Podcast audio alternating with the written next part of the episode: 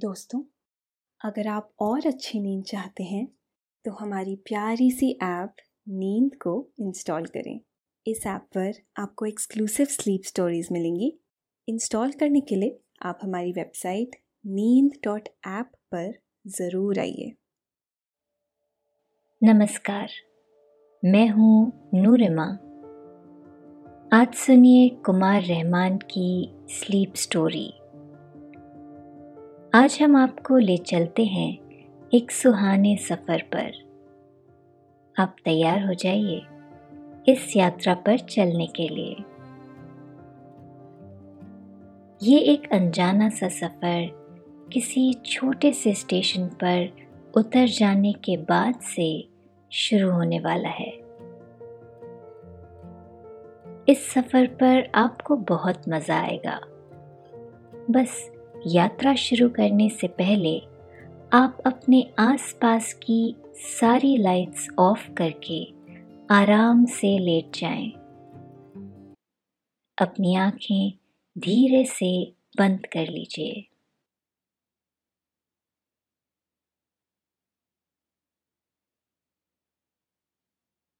अब थोड़ा सा अपने शरीर को आराम दीजिए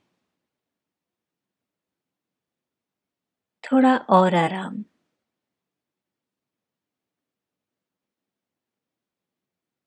अपने शरीर को बिल्कुल ढीला छोड़ दीजिए। कोई टेंशन नहीं, कोई तनाव नहीं। अपने दिमाग में चल रहे सभी विचारों को, चिंताओं को त्याग दें। एक शांति सी महसूस करें। सब नेगेटिव पॉजिटिव विचारों को धीरे धीरे निकाल दें।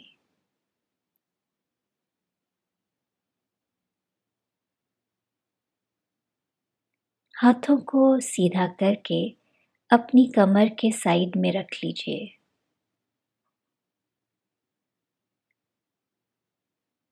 अपनी सांस पर ध्यान लगाएँ।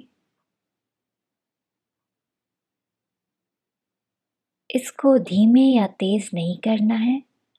बस ध्यान देना है कि कैसे वो आपकी नाक से गले में होते हुए फेफड़ों में आ रही है। और आपके फेफड़े फूल रहे हैं। और कैसे वो आपके फेफड़ों से वापस गले और नाक के माध्यम से निकल रही है और आपके फेफड़े थोड़े सिकुड़ रहे हैं।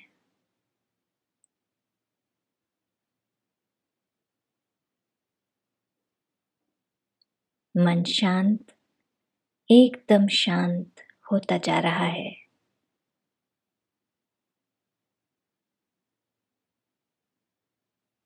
आप अच्छा महसूस कर रहे हैं। सब तरफ़ शांति है, सुकून है, खामोशी है।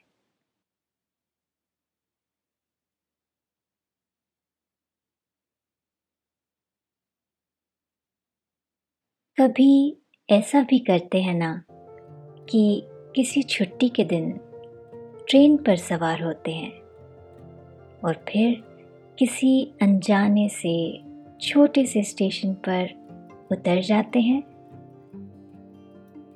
थोड़ी सी झिझक होगी। थोड़ी सी हिचक होगी। लेकिन इस छोटे से सफ़र की यही तो खूबसूरती है।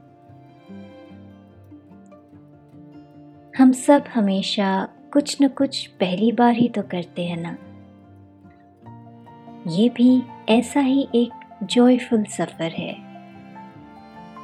ज़िंदगी भी तो ऐसा ही करती है ना, हम सबके साथ। हमेशा कुछ नया, अनजाना सा दे जाती है, और हम उसे आत्मसात कर लेते हैं, उसे एंजॉय करने लगते हैं।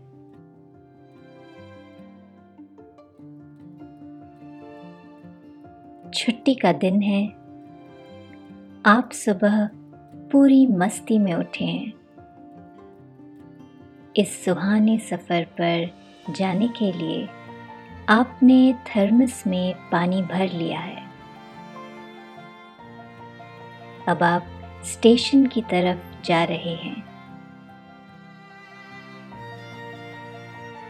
कुछ देर में आप स्टेशन पहुँच जाते हैं। ट्रेन के आने में अभी कुछ वक्त है। आप बहुत आराम से एक बेंच पर बैठ जाते हैं। स्टेशन पर आते जाते लोगों को देखना अच्छा लगता है। ये दृश्य एहसास दिलाता है कि इंसान किस तरह से इस दुनिया में मुसाफिर है। बस वो चलता ही रहता है। हमेशा हमेशा। कुछ देर बाद ट्रेन की सीटी सुनाई देती है। आप समझ जाते हैं, ट्रेन आने वाली है। और कुछ देर बाद रेलगाड़ी स्टेशन पर आकर रुक जाती है। आप भी उसमें सवार हो जाते हैं। ट्रेन फिर से चल पड़ती है। धीरे धीरे सब कुछ पीछे भागा जा रहा है। कितना दिलचस्प लगता है ये देखना। बचपन में जब पहली बार ट्रेन में बैठे थे तो रेल की पटरी के किनारे भागते इन पेड़ों को देखकर कितना आश्चर्य हुआ था। पापा ने बताया था, पेड़ पीछे नहीं जा रहे हैं, बल्कि हम आगे जा रहे हैं। ये हमारा भ्रम होता है कि सब पीछे दौड़ते हुए जा रहे हैं। इसे इल्यूजन कहते हैं। आज भागते पेड़ों को देखकर वो सब याद आ जाता है।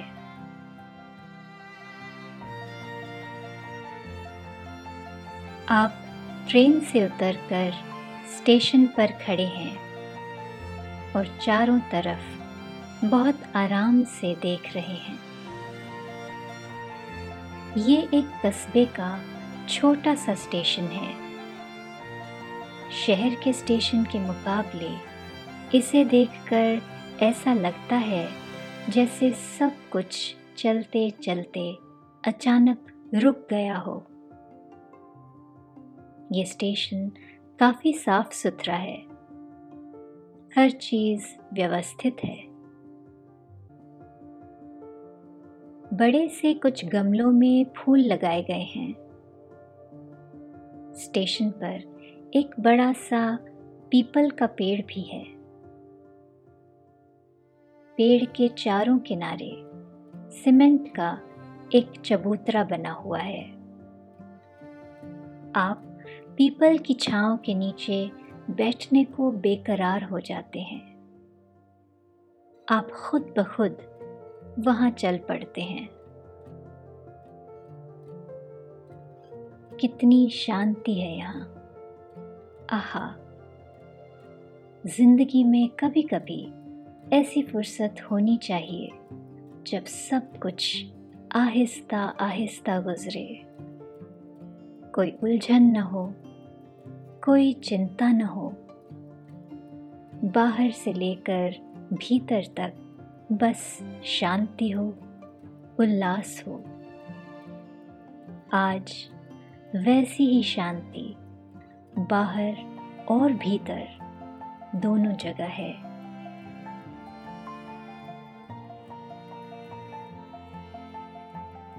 पीपल की छांव तले बैठने का सुख वही जान सकता है जिसने गर्मी में इसके नीचे कुछ वक्त गुजारा हो। ऐसी शीतलता शायद ही किसी और पेड़ के नीचे मिले। वैसे भी पीपल हमेशा ऑक्सीजन छोड़ता रहता है। कभी गौर करें तो पाएँगे कि हमेशा इसकी पत्तियाँ हिलती रहती हैं। जब बाकी पेड़ के पत्ते शांत पड़े रहते हैं। पीपल की इसी खूबी की वजह से पुरखों ने इसकी पूजा की थी। पीपल के पेड़ को लगाने को कहा था। पीपल के नीचे बैठकर आपको बहुत सुखद एहसास हो रहा है। ऐसा लगता है जैसे पीपल आपके सिरहाने खड़ा। आपको सुखद जीवन के लिए आशीर्वाद दे रहा हो। आप कुछ देर वहाँ बैठने के बाद उठ जाते हैं। और फिर स्टेशन से बाहर की तरफ़ चल देते हैं। कितने खूबसूरत और शांत होते हैं ये छोटे से कस्बाई रेलवे स्टेशन। देश में कहीं भी चले जाइए, लोगों के कपड़े और भाषा ज़रूर बदले दिखाई देंगे। लेकिन इन छोटे स्टेशनों की बनावट और सहजता एक जैसी ही मिलती है।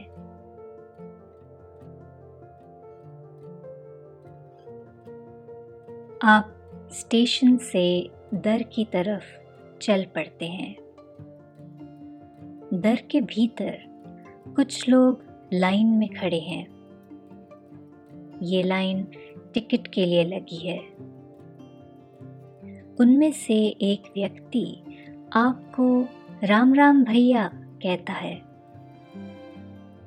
आप थोड़ा चौंकते हैं, लेकिन आप भी मुस्कुराकर जवाब दे देते हैं। यही तो इन कस्बों की संस्कृति है, जहाँ एक इंसान से दूसरे इंसान का नाता है। पहचान तो ऐसे ही होती है ना? आप भले व्यक्ति दिखे तो उस शख्स ने आपको सम्मान के साथ राम राम कह दिया। आप पलटकर पूछ लेते हैं सब कुशल मंगल। उसने भी खुशी से जवाब दिया जी बाबूजी, आपकी दुआ है। आप कुछ आगे बढ़ते हैं तो आपको एक चाय खाना नज़र आता है। वहाँ तमाम लोग बैठे चाय पी रहे हैं। इनमें कुछ मुसाफिर हैं तो कुछ आसपास के लोग। इसका अंदाज़ा उनके बातचीत के इत्मीनान और कपड़ों से सहज ही हो जाता है। आपको देखते ही कुछ लोग आपको कुर्सी दे देते हैं। आप बड़े इत्मीनान से बैठ जाते हैं। आप लोगों की बातें ध्यान से सुनने लगते हैं। स्थानीय लोग मौसम और खेती के बारे में बात कर रहे हैं। वे सब खुश हैं कि इस बार बारिश अच्छी हुई है तो फ़सल भी अच्छी होगी। एक शख्स ने बताया कि उसकी धान की फ़सल महीने भर पहले रोप दी गई थी। अब फ़सल बढ़ गई है और ज़रूरत के समय हुई बारिश से खेत को ट्यूबवेल से सींचना नहीं पड़ा है। इसकी वजह से वो बहुत खुश था। एक दूसरे आदमी ने कहा, मौके पर अगर बारिश हो जाए तो किसान के लिए इससे बड़ी सौगात भला क्या हो सकती है? आप उन सब की बातें बहुत ध्यान से सुन रहे हैं। कितना सहज और सरल है इन सब का जीवन। उल्लास से भरा हुआ। छोटी छोटी खुशियाँ ही इनके जीवन का आधार हैं। ये लोग किस तरह से कुदरत के साथ जीते हैं, उसके साथ तालमेल बिठा कर चलते हैं, ये सीखने की ज़रूरत है। सिर्फ़ धान बोते हैं आप लोग? आपने एक व्यक्ति से पूछा। उसने बताया, नहीं बाबू साहब, हमने तो मेथा भी बोया था। अच्छी बारिश होने से इससे अच्छी कमाई भी हो जाएगी।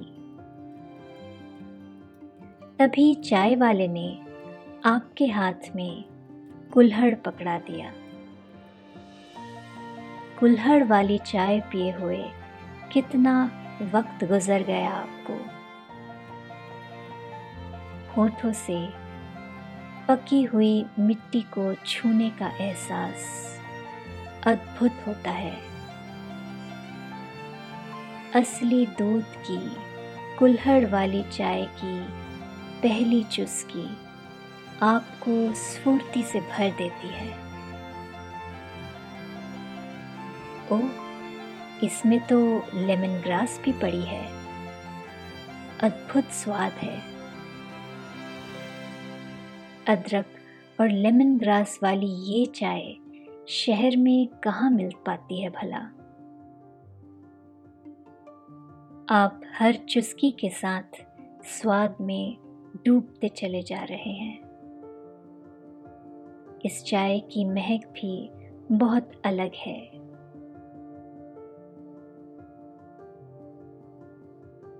चाय पी चुकने के बाद आपने पैसे अदा किए और फिर आसपास के इलाके को घूमने निकल पड़ते हैं। कुछ दूर चलने के बाद आपको एक बाग नज़र आता है। इस बाग में कई तरह के पेड़ लगे हुए हैं। आप बाग के अंदर पहुँच जाते हैं। बाग की शीतल हवा आपका स्वागत करती है। हवा में रची बसी कच्ची मिट्टी की सुगंध आपको आनंद से भर देती है। आप आँख बंद करके कुछ देर वहीं खड़े हो जाते हैं।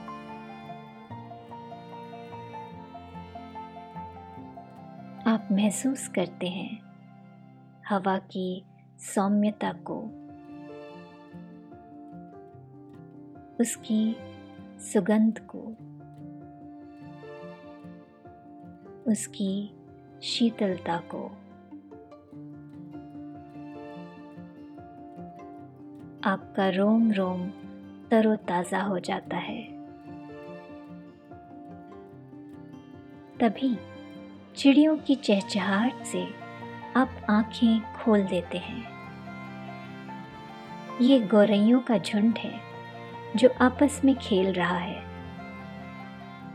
शहर में तो गौरैया कम ही दिखती हैं, लेकिन यहाँ तो इनका पूरा झुंड है।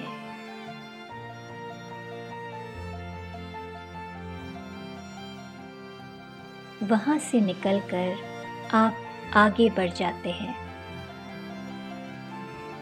यहाँ से खेतों का सिलसिला शुरू हो जाता है। खेतों को देखकर ऐसा लगता है जैसे दूर, बहुत दूर तक हरे रंग का गलीचा बिछा है। दूर दूर तक बस धान के पौधे नज़र आते हैं।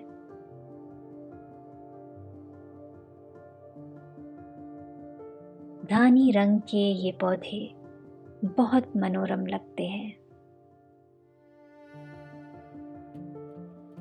पिछली रात हुई बारिश का पानी खेतों में अभी भी भरा हुआ है। बारिश से धुले धान के पौधे खुशी से लहलहा रहे हैं।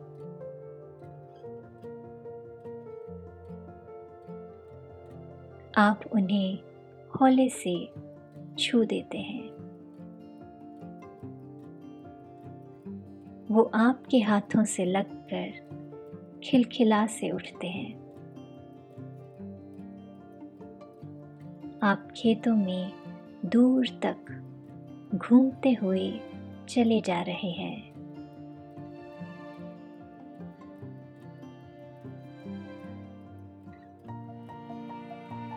आपने गहरी गहरी साँसें लेकर अपने फेफड़ों को शुद्ध ऑक्सीजन से तरोताज़ा कर लिया है।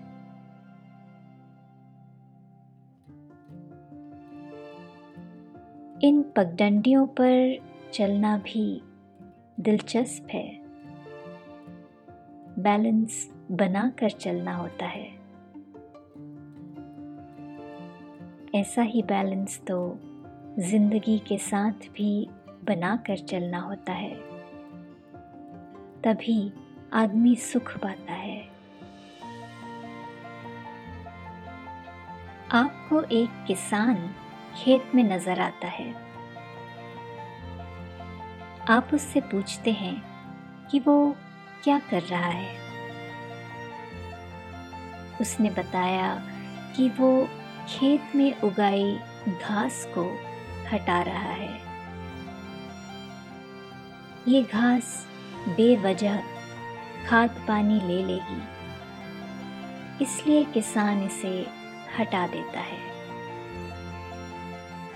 हम सबको भी ज़िंदगी से फालतू विचार और गैर ज़रूरी चीज़ें बाहर कर देनी चाहिए, वरना वे हमारे जीवन से खाद पानी लेकर बढ़ते जाते हैं। फिर वो समस्या बनते हैं। इसलिए उसे शुरू में ही बाहर कर देना चाहिए, तभी जीवन सुखमय बनता है।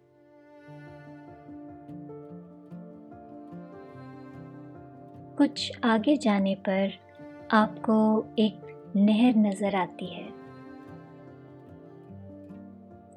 बारिश न होने पर किसान इस नहर के पानी से सिंचाई करते हैं। नहर में साफ़ पानी धीरे धीरे बह रहा है।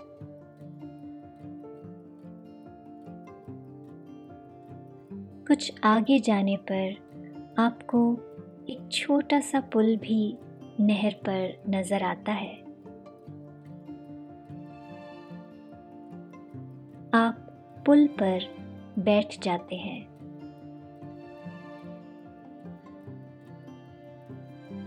हवा से पानी में लहरें उठ रही हैं, जो दूर होती चली जाती हैं।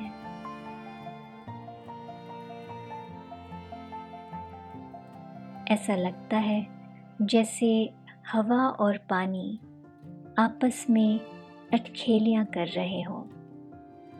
एक दूसरे से गले मिल रहे हों। गले मिलकर पानी खुशी से झूमने लगता है।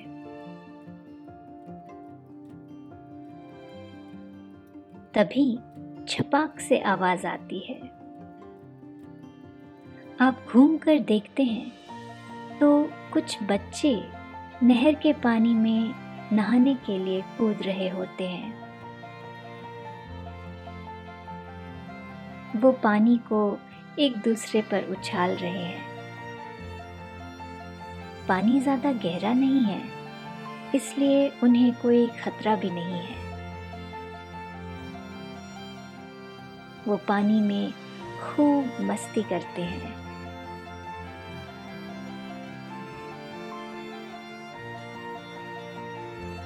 आपको ये सब देखकर बड़ा मज़ा आ रहा है। बच्चे भी बहुत खुश हैं।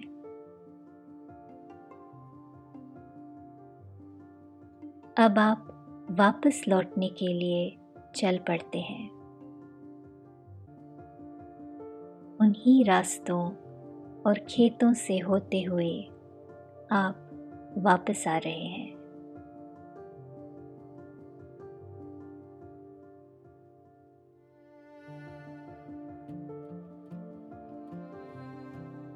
आप स्टेशन पहुँचते हैं तो पता चलता है कि ट्रेन आने में काफ़ी वक्त है अभी। आप थक गए हैं। एक बार फिर आप उसी पीपल के पेड़ की छांव तले पहुँच जाते हैं।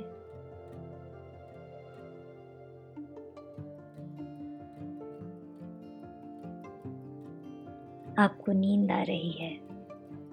हवाएँ आपको थपकी दे रही हैं।